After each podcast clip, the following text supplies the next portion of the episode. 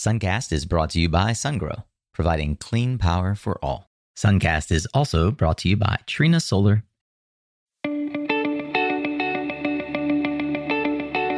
Hey there, Solar Warriors. I'm Nico Johnson, and this is Suncast. Each week, I pull back the veil on the life and business insights of clean tech entrepreneurs building the most noble and impactful companies of our time. I hope what you learn from this conversation is a catalyst for your own growth. So thanks for tuning in and welcome to our tribe.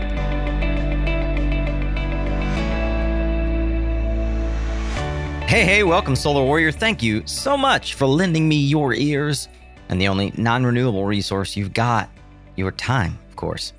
Wherever you are, you could be doing many other things. Perhaps, like me, you're washing dishes, or maybe you're walking the pup like some other solar warriors tend to do. Maybe you're out for a run like Drew or driving like so many others. Wherever you happen to be, thank you for tuning in.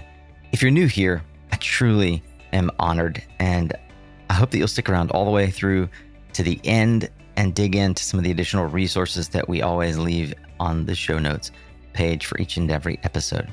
Today's entrepreneur is tackling a subject that I'd wager many in our tribe have struggled to wrap their hands or head around carbon accounting. Determining the value of carbon offsets, registering and retiring them, deciphering what the heck is a REC, who generated it, where the actual value lies, and for whom it can be claimed in the almighty ESG score is a ball of yarn well worth unraveling. I've recently become acquainted with Alex Stewart, founder of Standard Carbon which has been dubbed the QuickBooks of carbon.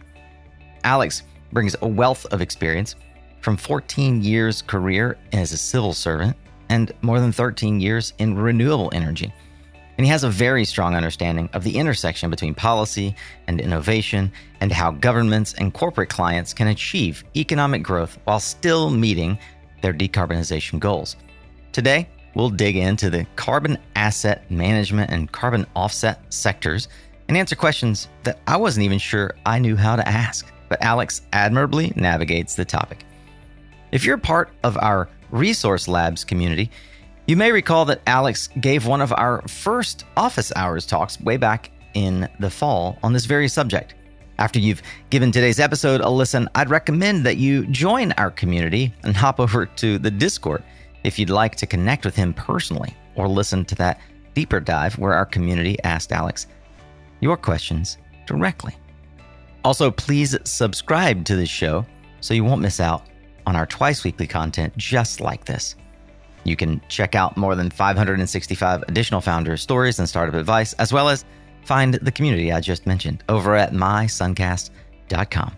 For now, get ready to tune up your skills, Solar Warrior, as we tune in to another powerful conversation here on Suncast as we dive into the ways that corporations address their carbon footprint and we try to help folks understand better how they can serve those entities with products and services like building solar projects or providing carbon accounting services, it is really important to understand the underlying economics required to do such carbon accounting one of the folks that I've recently become acquainted with is a man by the name of Alex Stewart. Perhaps you've heard Alex on other podcasts talk about a company he's been running for the last four years called Carbon Block. Today, we're going to talk a little bit about Carbon Block, but also about Standard Carbon, the company that has evolved from his experience in helping corporations, families, and municipalities reduce their carbon footprint.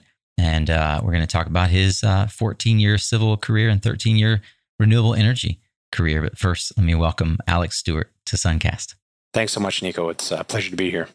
Alex, you've got a fascinating background. We are definitely going to dive into some of the things that have led you to where you're at right now. But I would like to start in the outset here with a really simple premise. I'd like to know how would you describe the problem that you've created Standard Carbon to solve, as though you're talking to my tween son who very much wants to be an engineer like you? so we believe that the requirement for businesses to explain their carbon footprint is growing. And that's moving from a nice to have to a must have. And so there are regulations being formed around this, both uh, in the US and then globally, that require and standardize how those companies are going to explain this to people. And therefore, right now, that's being served in a very manual process. You hire a consultant and they would come in and assist. And that we are developing software to automate that in order to remove the friction from creating that information and communicating it. I see to make it easier for companies to communicate and meet regulations around disclosing how they're mitigating their carbon footprint, so to speak. So, as such, I'd love it if you would introduce me to Standard Carbon. Why is it that what you've created with Standard Carbon is going to help solve this problem? So, Standard Carbon is an accredited greenhouse gas verifier under the ISO 14065 standard that gives us the authority to conduct uh, greenhouse gas audits on projects and companies. And what we've done is take that experience, that expertise, and then apply it to our software platform. And so, as users are becoming familiar with that, they know that that ultimately is, is backed up by uh, a very rigorous process for us to obtain that accreditation and then maintain that accreditation. And so, you know, that's the the, the seal of approval here that we uh, we bring to bear on what we're doing. Love it. So, what solutions or alternatives exist or are available for corporations otherwise today? Yeah. So there's there's everything from sort of free online calculators that can get you numbers. There are sort of more complicated, again, free tools that are available, but that becomes something that's a little bit more academic in nature. Mm-hmm. And then, sort of at the far end, there are consultants who can provide these kinds of uh, services to corporations. And so, where there's a real lack, in our opinion, is, is serving the small medium businesses who form part of supply chains, but don't necessarily have the wherewithal to spin up an entire department to uh, tackle this like a large corporation might. Now I understand why I've heard you refer to it as the QuickBooks for carbon accounting. it makes perfect sense. I mean, in my mind, I'm thinking as you're saying this, wow, this is the, the perfect disaggregation of information where uh, so many other industries have been, I'll call it disrupted. Predominantly, you see knowledge bases sitting in the heads of folks who have spent a lot of time learning, consultants, accountants, etc., and who sell the access to that knowledge, even though what they are otherwise perhaps using in terms of servicing the client are pretty standard forms. It's just the knowledge of how to use those forms, which forms to use, and how to submit them. So it sounds like you sell predominantly to small to medium businesses. Could you unpack it a bit? Who is this product predominantly oriented for, and what specific problems in their current business operations or the ones that you perceive they will have are you addressing for them? So there's a bit of a of a difference between who the intended end user of the information is versus sort of who's actually using the product. And so at this point, the user, the person actually, you know, with fingers on keyboards, intends on being a bookkeeper. So whether that's an internal bookkeeper or an external bookkeeper, what we're looking to do is capture emissions information at source. And so we treat the general ledger on the expense side as the single source of truth. And so right now, when a bookkeeper takes an invoice and, and plugs it into their system, they will record, you know, date, vendor, and then some kind of, some kind of description on that and, and a price. What we're looking for is a little bit of extra information that's typically contained on that invoice that we can then take that and extrapolate and and figure out what the carbon footprint is from that purchase. Because when you do a purchase, you're exchanging money for goods and services. When you do that transaction, there's also a carbon footprint attached to whatever it is that you're buying. And so that's really the moment where we believe that exchange of information needs to uh, include the carbon footprint. And so, really, what we're desiring to do is be able to offer someone on a per invoice basis what the carbon footprint is. And so, when I buy something from your company, right? I'm not only getting the price of whatever that thing is that I'm buying from you, but I'm also getting the carbon information from you at the same time so that that can then seamlessly roll up throughout the supply chain so that you can start to look holistically at you know, where are the emissions coming from in the product that I'm buying? It sounds to me, and I've been trying to wrap my head around this for a better part of a year now since I did my green hydrogen series last uh, December. There is this notion of scope one, two, and three emissions. Where does the kind of accounting that you're offering through standard carbon sit in someone's understanding at a corporate level of their scope one, two, or three emissions? So just to to make sure that that your your listeners you know are starting from the same point here, mm-hmm. scope one emissions refer to things that are under your control. Scope two emissions are come from purchases from the utility, and then scope three comes from your supply chain.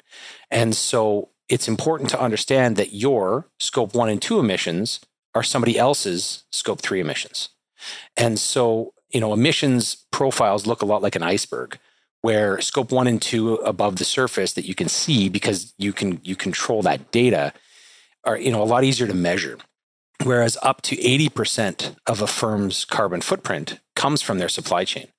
And so really what we're aiming to do is allow that supply chain to roll that information up to the the end user of that information in a way that's seamless and then most importantly auditable.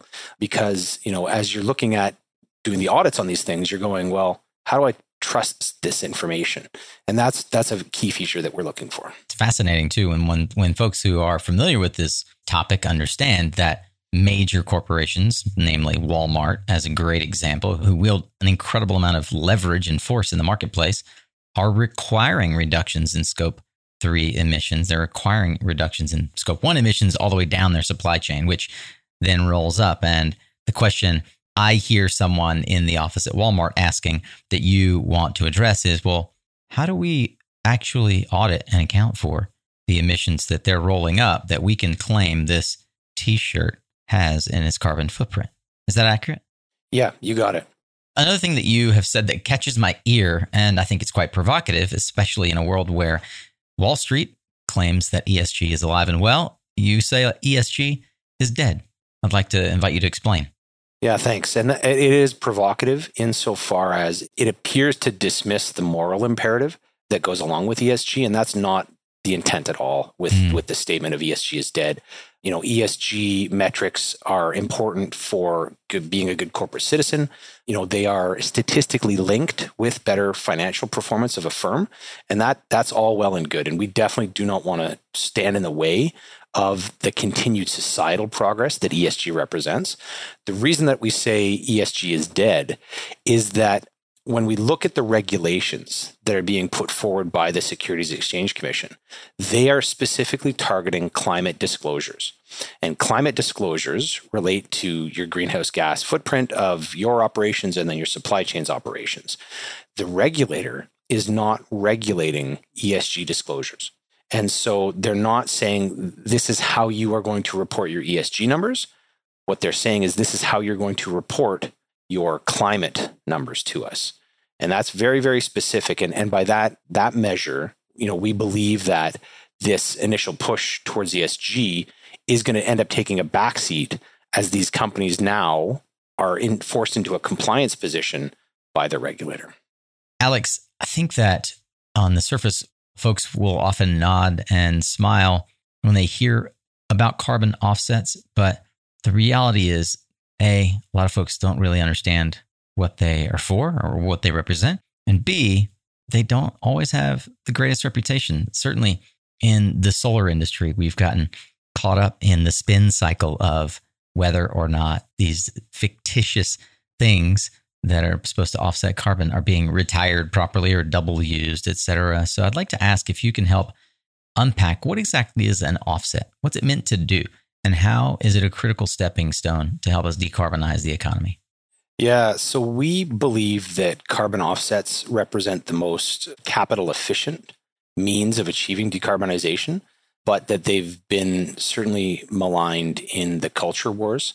And so a carbon offset is meant to cover the spread between incumbent technology and something new because incumbent technologies have economies of scale they've they've sorted out all their supply chain notwithstanding the current situation They've got all their installations in place, all that other kind of stuff. And so they've got that entrenched advantage that anything new, whether that be solar, wind, the other technologies that we're working with, they have to struggle to overcome that and achieve price parity. A carbon offset is intended on covering the difference between the new and the legacy way to do things. That that is the financial mechanism that a carbon offset is represented or is intended on doing. I don't know if I've ever heard anyone explain it quite so eloquently. I really appreciate that. Thank you. Yeah, very helpful. When uh, you were studying high school, college, did you always imagine that you would kind of choose this career oriented employee style work, or did you have early signs of entrepreneurship? Well, my father did, you know, proceed down the path of entrepreneurship into a couple ventures. And so I had uh, experience, exposure to that. But frankly, it was not on my radar. You know, I studied, I, I really enjoyed academia. I enjoyed my studies. I, I really liked the nature of science. I liked the process. I liked sort of the structure and the order of that and the problem solving elements that that that contained. And so as I entered my career, when you get into university, you're just kind of looking for any job that that you can get your hands on. And uh, I had kept in touch with a professor, and he had sort of pushed it out to everybody that hey, there's this position that's opened up in Winnipeg, Manitoba, you know, that is directly related to to what you guys were studying in school. And so I just kind of went, hey, I'm I'm young, I have nothing holding me back. Let's uh, let's see what what that's what that's like. And so I, I was just kind of how that had happened. Uh, and then certainly that 14 year career in, in the civil servants uh, did actually teach me a tremendous amount about uh, sort of a wide variety of things that I do use today as well. And so it has proven useful as far as a the life experience that came along with that. But it was definitely not a straight line from you know studying how back injuries happen to carbon credits. So There's you know there's a long and winding path. That's for sure. And the, the long and winding path often can unpack a little bit more for folks to understand sort of how you think about the problems you're solving. You know, one of the things that I look at is how one might transition from the equivalent of OSHA in the United States, up in Canada, over to developing and installing vertical axis micro wind turbines. And for those who are unfamiliar, it's one thing to get into the wind industry in the wind belt of any main country, and it's quite another to start developing back in the aughts vertical axis micro wind turbines. When did you first get exposed to the idea of clean energy and wind? And how did you know this is where you wanted to focus your career? It all starts from uh, an innate curiosity. You know, I'm a very curious person by nature, and so I'm I'm constantly exploring ideas and and opportunities. And where that had come from was we were just starting to see solar start its price fall. And sort of as we looked around, myself and you know business partner saw towers downtown and said, you know, we're already putting structures quite high up in the sky and and and envisioning that there'd be a lot of wind up there. And so, you know, what are we doing with that unused rooftop real estate? and sort of trying to wrap our heads around well why aren't there turbines up there and that was sort of where that had originally come from and then it pivoted inevitably into one of the unique elements of a vertical axis wind turbine is that you can generate high torque at low speed and so that actually turns out that is extremely valuable for pumping applications. So whether that's pumping water or pumping air. And so then we we sort of chase that down the rabbit hole and actually filed a patent around a compressed air energy storage system. And so yeah, we were going to use the turbines to compress air and use that as our as, as, the battery as it were and then pull it back out of that compressed vessel uh, at a later point in time especially useful for a high rise or, or, an office building that's an interesting application I've not heard anyone say. Yeah, and there's reasons why you don't see them up there. And so we've, you know, after a great deal of conversations with engineers and whatnot, those structures simply aren't built for that kind of resonance and forces and all that other kind of stuff up there. You can design a building for it, but retrofitting something like that isn't is not is an impossible task. When did it become clear to you that the solar projects, the developers, the industry as a whole had not yet come up with a way to serve the eventual carbon market uh, requirements that you felt were going to be certain? So there is a disconnect between the industry players and the finance in it's solar especially especially the behind the meter type solar where you know homes residences agricultural applications that kind of stuff sort of the sub megawatt sized installs because the very often those installations are supported through some kind of government action. So there's some kind of rebate or tax credit or a variety of different means that a government at whatever level will use to stimulate the adoption of this. And what we realized was that those funding agencies have a natural limit on their expenditures. So depending on what administration's in power, there's certain there, there's always a respect for the public purse. So this thing has a budget and we can spend this amount of money to achieve this policy objective. What we started to think was why can't we return the government money back to them through a carbon offset which would then ideally remove one of the limiting factors that prevents these government programs from continuing you know to accelerate because government is sort of uniquely positioned to be able to incentivize behaviors in a way that private sectors just simply can't do i see so in a sense through carbon offsets you give them the ability to recycle their capital more quickly yeah that was the original genesis point for carbon block which was at the time we were solar installers. We had shifted from wind into solar. And we were, you know, looking at this going, you know, why are there limits to this program? Why doesn't this program expand, continue on? Why is there a time limit or a budget limit attached to this thing? And, you know, that, that line of thinking eventually led back to, okay, well, the government only has a certain amount of money that they're willing to commit to this thing. And that's what got us thinking, hey, if we can cycle that those funds back to them, ideally, they can continue to to accelerate decarbonization. Before we go a little deeper into understanding the the two sides of a carbon ledger and how carbon block and standard carbon can help anyone listening and their customers, uh, I want to make sure that folks um, that we're clear on how your companies have come together and how you think about innovation. You mentioned you had a patent. You mentioned both the wind turbine business and running a solar company. Which company was it that you came up with the idea that you ultimately ended up pitching on Dragon's Den, which is the Canadian version of Shark Tank? So that was the vertical axis wind turbine piece. And that was a turbine that we had designed for low RPM, high torque, specifically around sort of pumping applications. We actually took our full our full size demo, put, put it on the back of a of a trailer, drove it across northern Ontario all the way down to Toronto. Actually pitched, uh, and then as we were driving back, we we tried to come back through the U.S. because it's a it's a bit of a shorter route. And we got to the border, and the border guards looked at us and went, "You're not bringing that in here."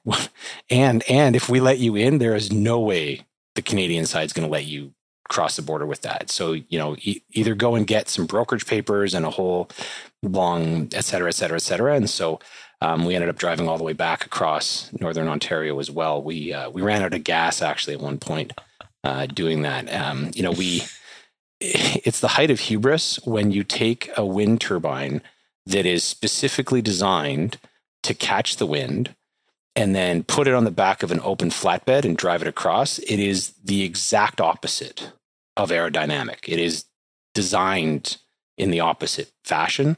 And so, needless to say, our gas mileage was absolutely atrocious.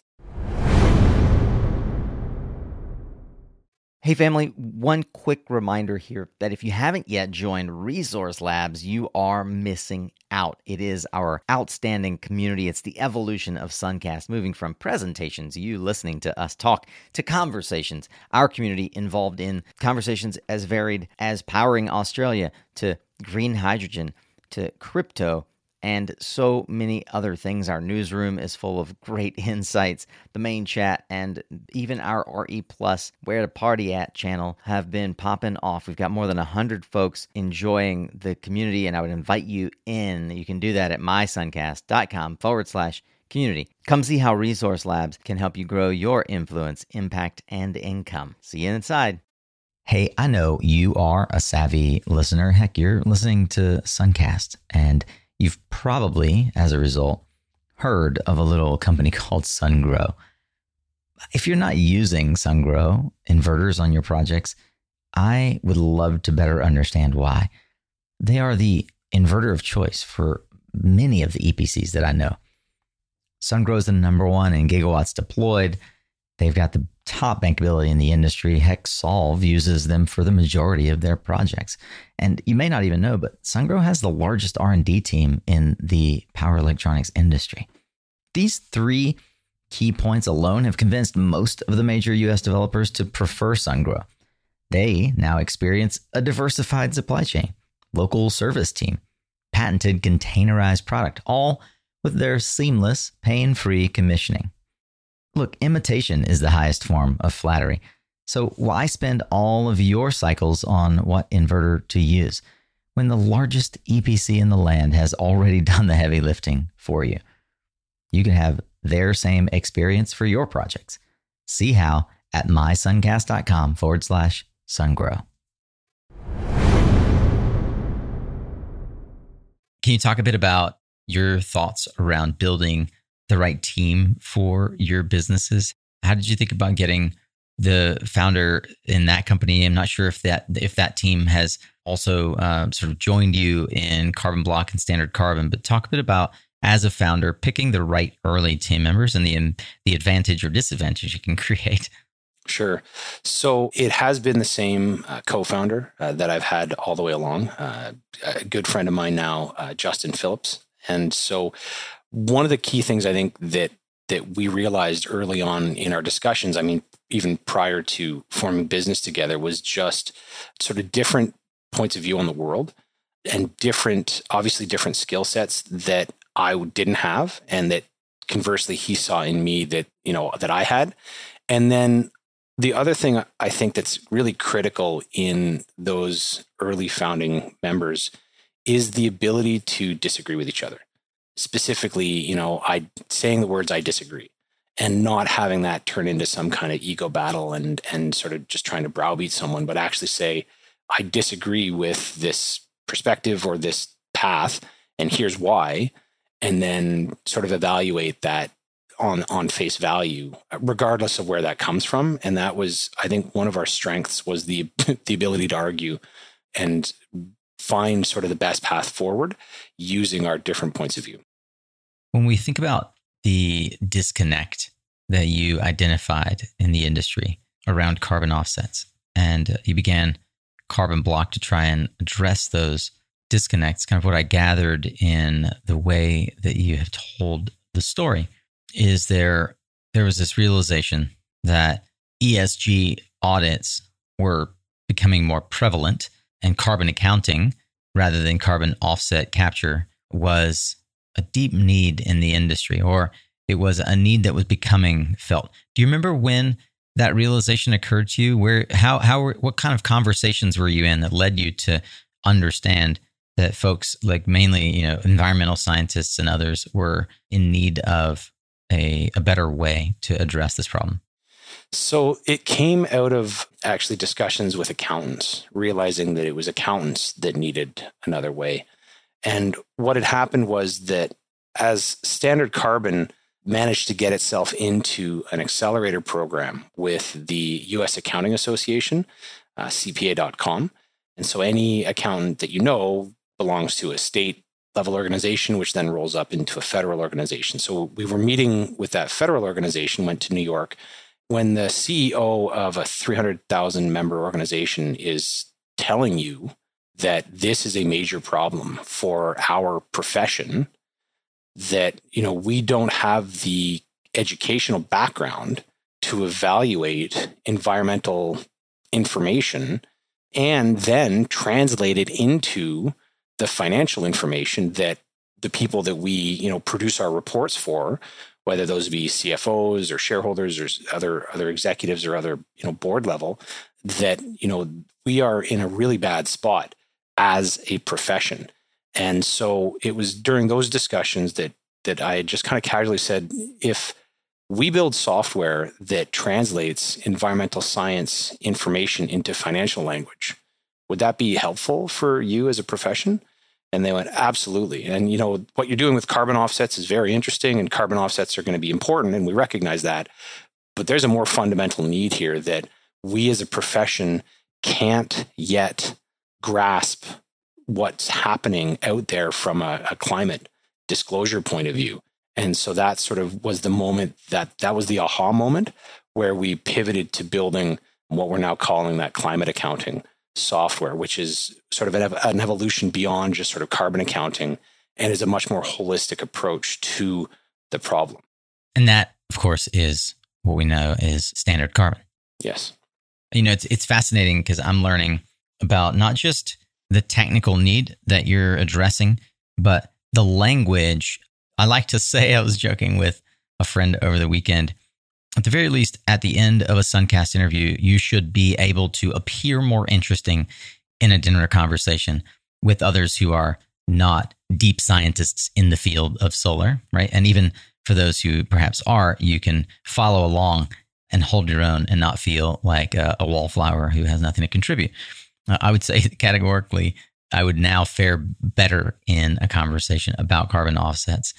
What other projects have come along that you've seen that have attempted to address this kind of market? I mean, I'm reminded when you say carbon block, obviously a lot of folks think about blockchain. It's the first thing that might come to mind. And, and it reminded me of SolarCoin as an example, which itself tried to create a registry for RECs for solar. What types of projects have existed like that that you're privy to, and, and why haven't they succeeded where you attempt where you expect to succeed? So, Carbon Block does have uh, some blockchain based technology. We are patent pending on two innovations in that space. So, we have seen a lot of work around the marketplace development. The thesis being that a blockchain is very well suited for a carbon offset because a carbon offset is intangible by its nature, right? It, it represents data a carbon offset's actually proving a counterfactual. And by that, I mean, like, it's very hard to prove a negative, meaning, how would I prove to you and your listeners that I've never climbed Mount Everest? Mm-hmm. You know, you can make inferences. And if you knew me, it's likely that I've never climbed Mount Everest, but I'm talking about proving that I've never climbed Mount Everest. And so, you know, that's really what a carbon offset is, is, is, is proving that that ton of greenhouse gases either got stored in the ground, like a sequestration, or didn't get emitted. There was an avoided emissions. And so blockchain is well suited for solving that specific problem. But what we've seen in the past is technical teams tackling this issue without a good understanding of how the carbon markets function. Because right now, when we say the words carbon market, people think like the stock market, where I understand how the New York Stock Exchange works. If I want to go buy shares in Google, I can go and see what the price is, and I can use some kind of brokerage, whether that's an online trading platform or whatever else you're going to do. I can tap a button, I can buy a share of Google. That kind of marketplace doesn't exist for carbon, meaning you can't just go and purchase offsets. There is a much more opaque system setup that doesn't really allow for effective price discovery. And so you've got a lot of sort of dark knowledge, dark information that isn't coming to light. And that's where you get a lot of the the questionable behaviors, where you get a lot of the did this actually make a difference? I mean, there's a lot of corporate dollars flowing. And if they're not making a difference, I'm offended when stuff like that happens. And so that's where we've seen other blockchain type projects struggle is going, okay, we're going to take carbon offsets and we're going to put them on chain, but then they struggle to attract buyers or they struggle to attract new carbon credits. And so you need all of those participants in order to actually form a marketplace and an exchange. And so that's sort of where we've seen some of the the boneyard is in folks trying to spin up marketplaces without having the market participants there. Can you unpack what it means when a system doesn't allow for effective price discovery? So, as it stands right now, when you look at the price of a stock, on a stock exchange, that is the true price of that stock. And so the whole point of an exchange is so that you've got enough people looking at a company, looking through like their reputation, their financial statements, their products, what they're doing, all that kind of stuff.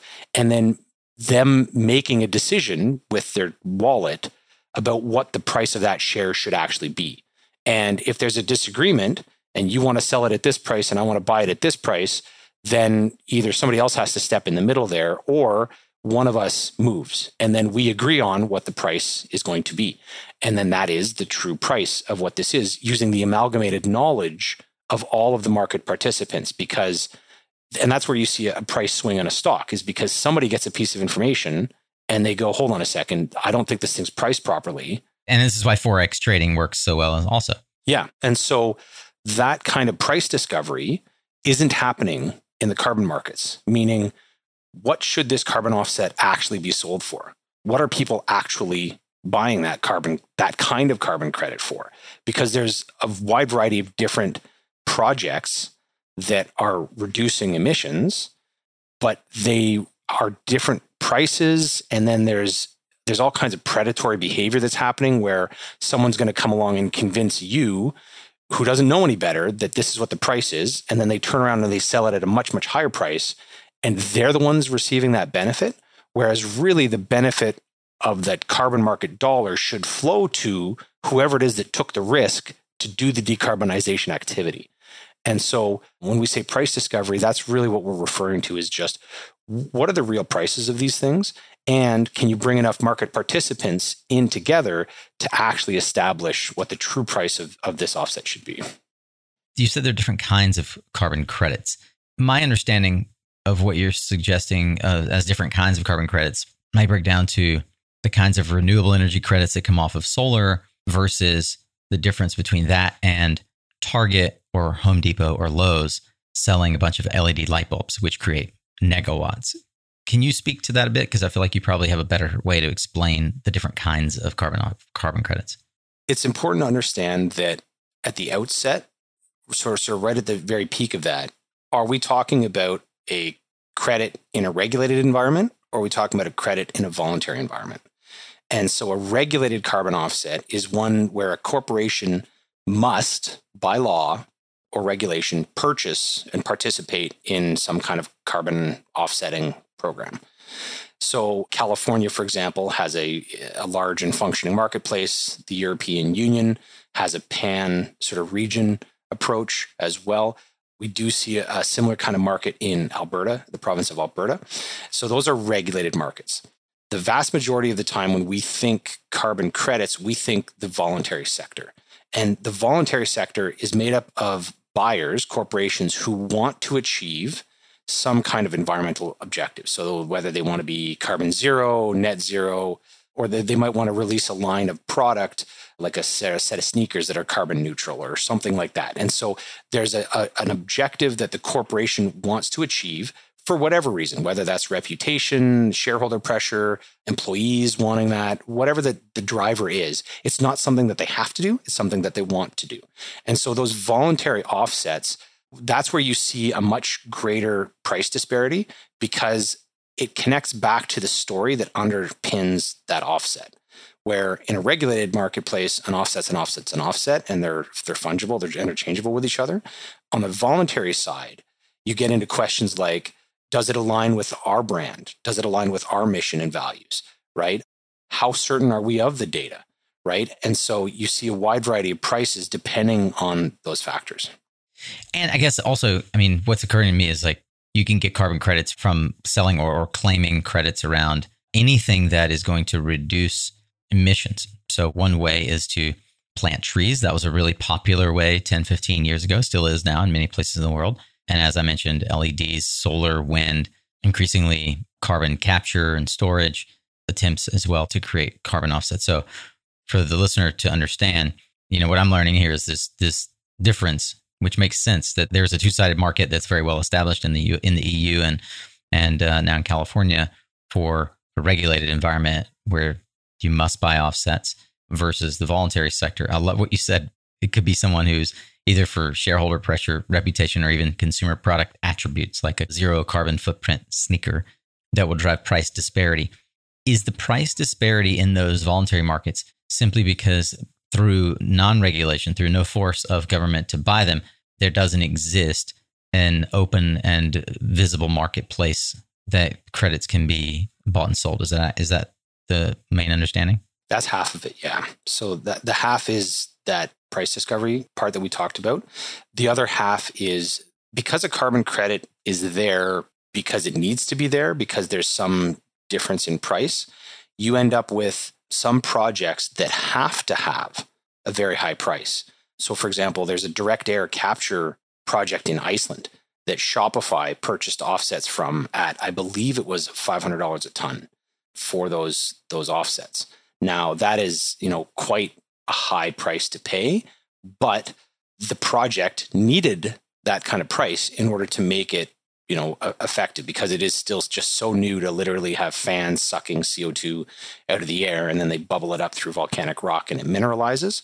But, you know, that was an example of a project that required that kind of price input in order to make it financially feasible. Now, you could argue that $500 a ton isn't feasible in the long term. And so they've got to hustle to bring their unit costs down so that it makes those offsets more affordable because the technology is scaling.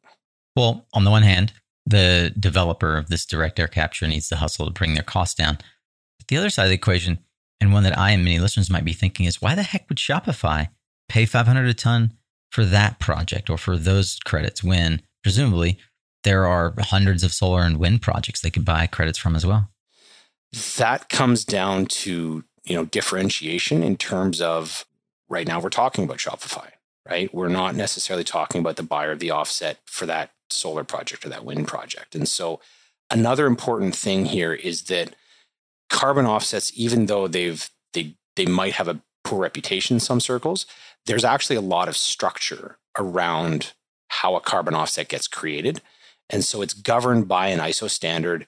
It has very specific sort of audit frameworks that have to take place.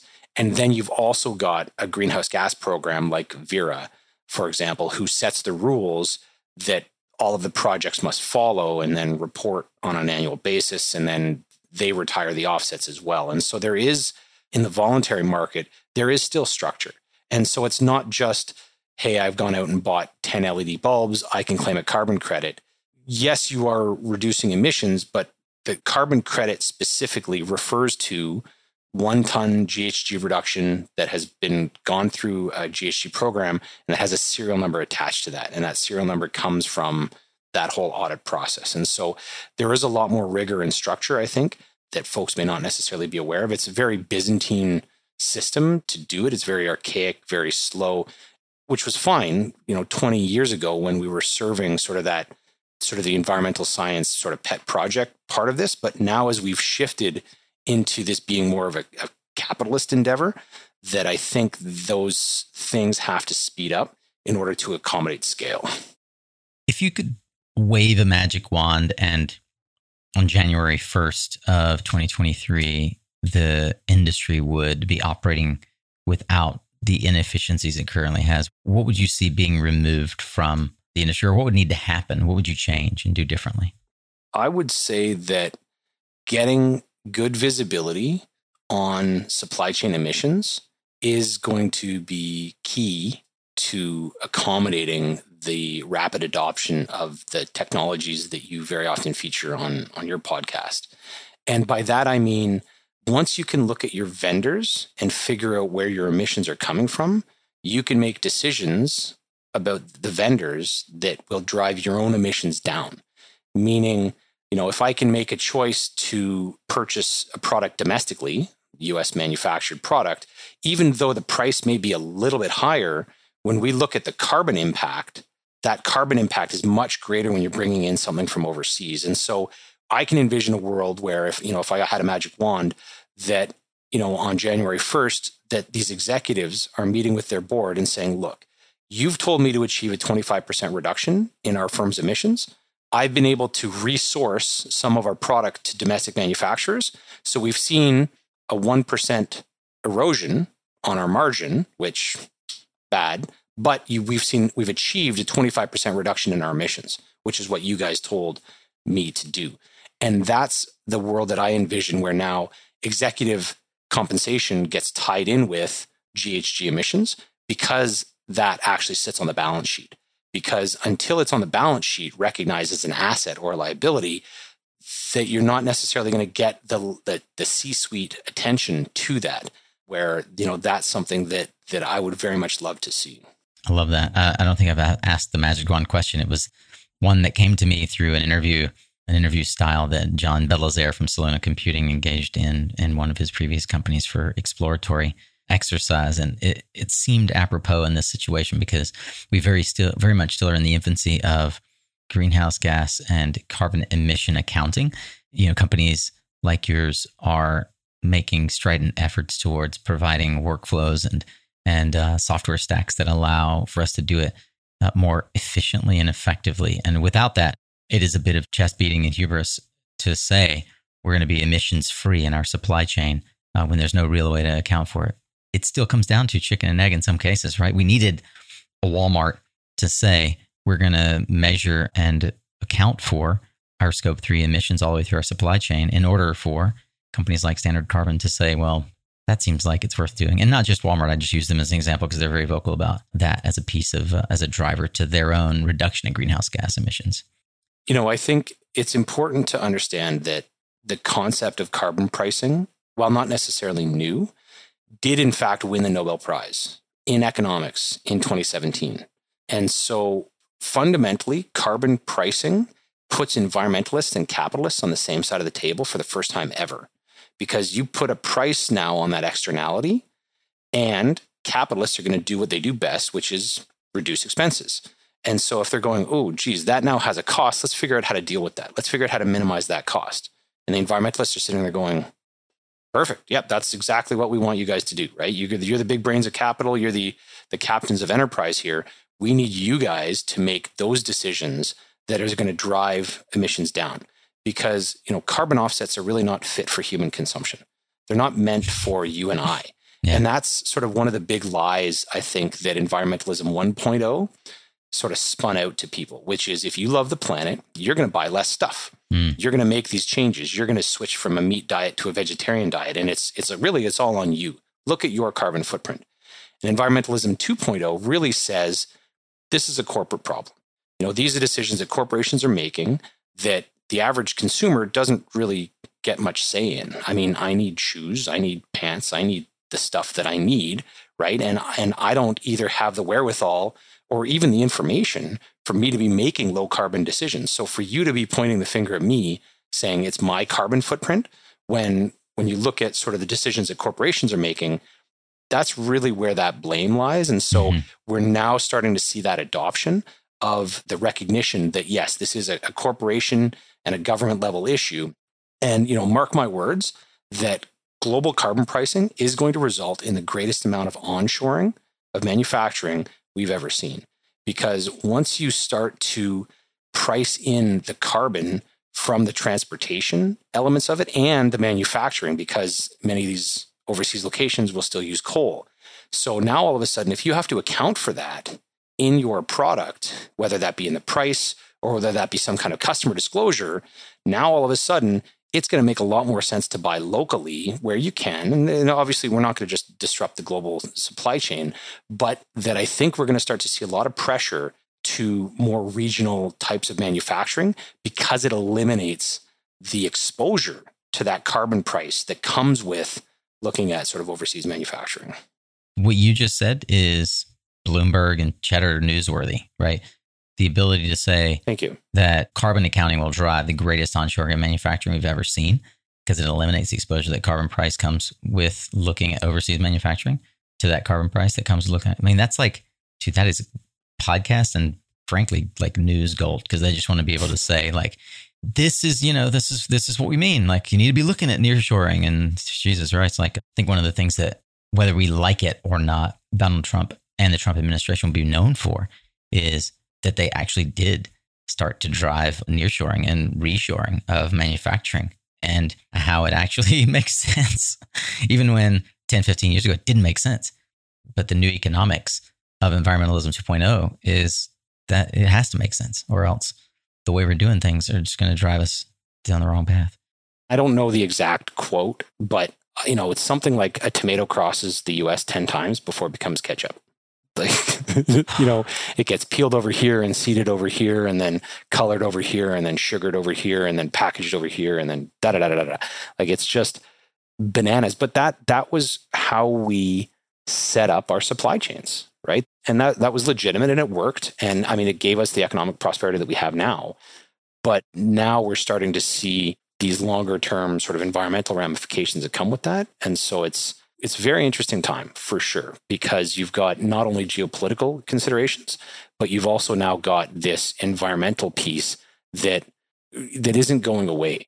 The demand from the younger generation is there, and ultimately, I think as those folks move into the seats of power, that that's only going to become more and more and more and more prevalent.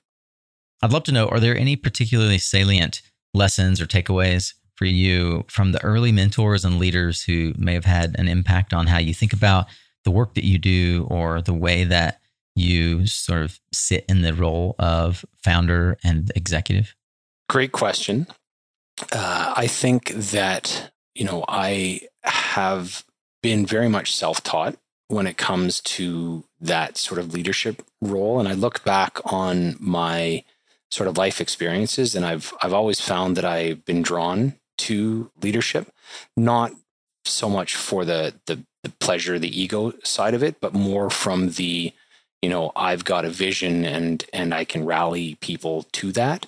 And so I think probably one of the biggest things that that I had heard, um, and it actually came off of a, another podcast, but the idea being that, you know, go into the future and and look around and see things that are obvious in the future, and then come back to the present and go, how do we achieve that? Because a lot of this stuff that we have now is obvious when you've got it in your hands, but the point of going from zero to one on that point is can be very challenging. And so I know at least Marc Andreessen has said that, you know, the future is here. It's just not evenly distributed. And by that I mean, you know, that that stuff is happening all around us for all kinds of different things that we're just not aware of yet and that that's coming and that continues to happen and, and that will always be a feature of of what's going on. And so you know my ability to sort of have the vision that i've had throughout the various companies that i've run has always been to sort of do that exercise and look into the future not not not look into the future but be in the future walk around in the future and see things and go well clearly that should be the way that it's done and then come back and go why isn't it that way? And then what are the specific, small, today steps that are required to get us from here to there? And so that's been uh, kind of my uh, approach to entrepreneurialism and sort of how that that career has taken me to where I am today. Are there any particular books that you've leaned on that or that you've recommended or gifted fiction, nonfiction? For me, they're kind of all the same because they point to ways that we can learn from others that have come before us. I'd love to know if you if you'd share any. So the one that jumps to mind is Pitch Anything by Oren Klaff. And he does a very good job of breaking down how humans negotiate with each other from a neuroscience point of view. He coins it neurofinance. And he he basically has said, you know, when we talk to each other, you think that there's one rational brain talking to another rational brain, and we're using our forebrains to talk with each other. And he says that's not how humans get their information. The first thing that we get is sort of the, the base of the brain is this fight or flight. And then there's the mid part of the brain, which is how does this person help me socially move up in my social hierarchy?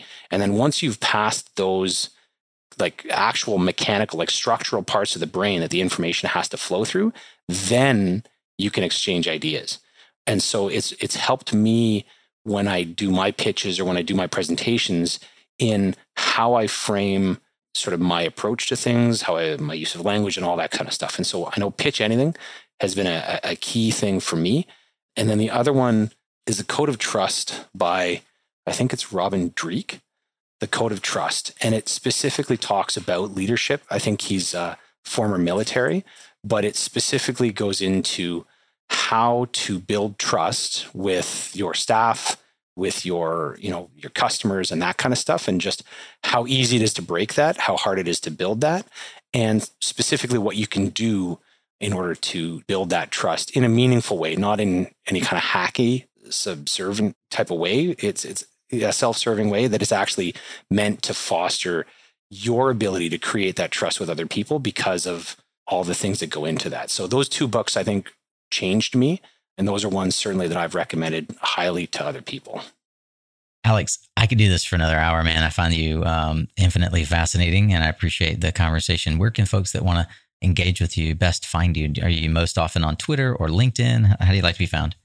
We've actually started a, a Reddit page, and that's oh, proven wow. to be really valuable for us as a business to be able to engage our community and start to foster the kind of smashing ideas together that that result in new things kind of coming out of that. And so, you know, I would definitely recommend that. You could certainly take a look at uh, www.climateaccounting.com for updates with respect to the software as it comes forward. How do I find the Reddit page? Climate accounting. Okay. So it's r slash climate accounting. Is that right? I believe so, yeah. I'm looking for it now.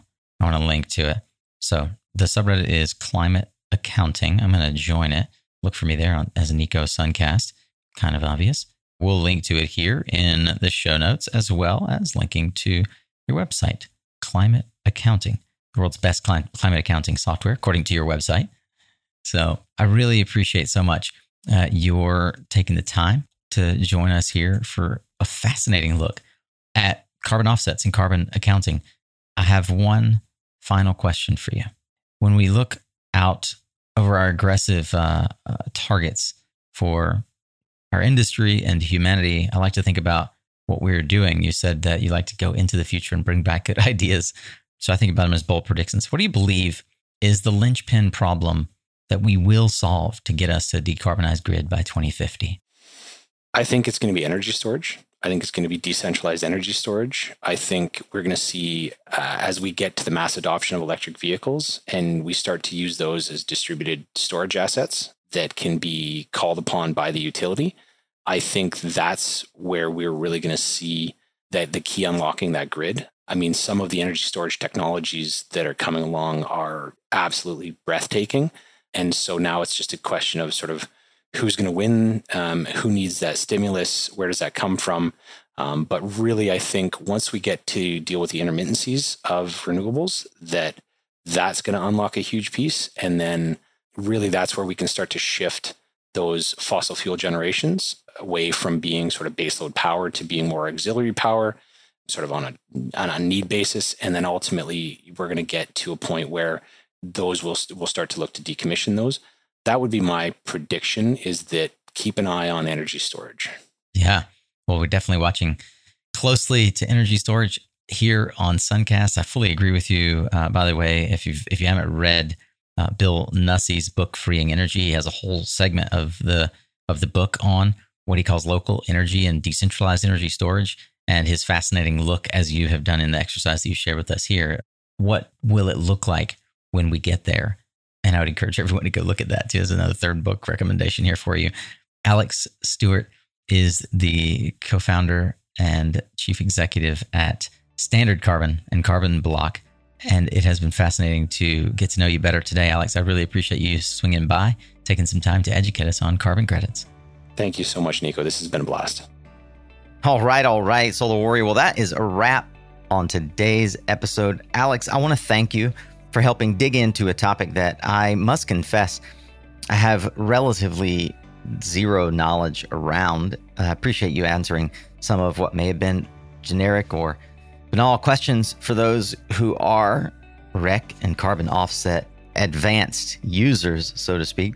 Of course, if that's you, I hope that you did enjoy the conversation generally of how Alex, as an entrepreneur, has decided to create a business to address this hard to account for asset.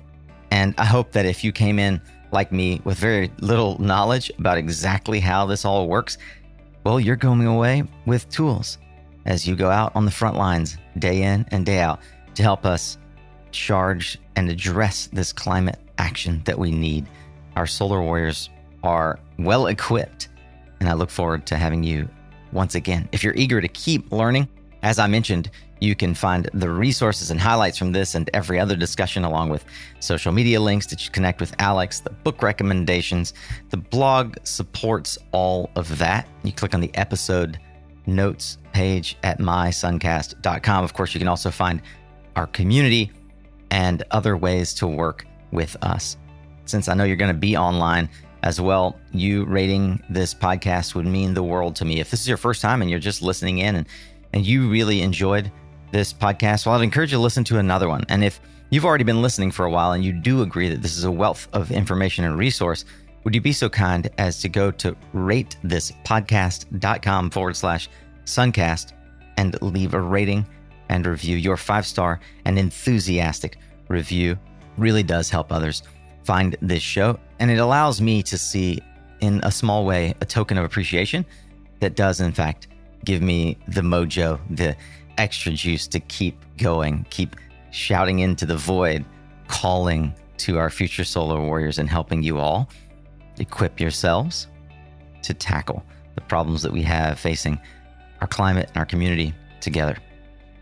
I want you to know that every Tuesday and every Thursday we have content just like this tactical and practical advice and long form deep dives like this with Alex, where you can learn more about executives on the front lines of climate, solar, renewable energy. Hope you'll join us again next week. And I want to thank our sponsors for helping make this content free so that you can tune in without having to pay anything of your pocket, but you do have to pay attention. You can learn more about our wonderful sponsors at mysuncast.com forward slash sponsor. Remember, you are what you listen to. Thanks again for showing up, Solar Warrior. It's half the battle.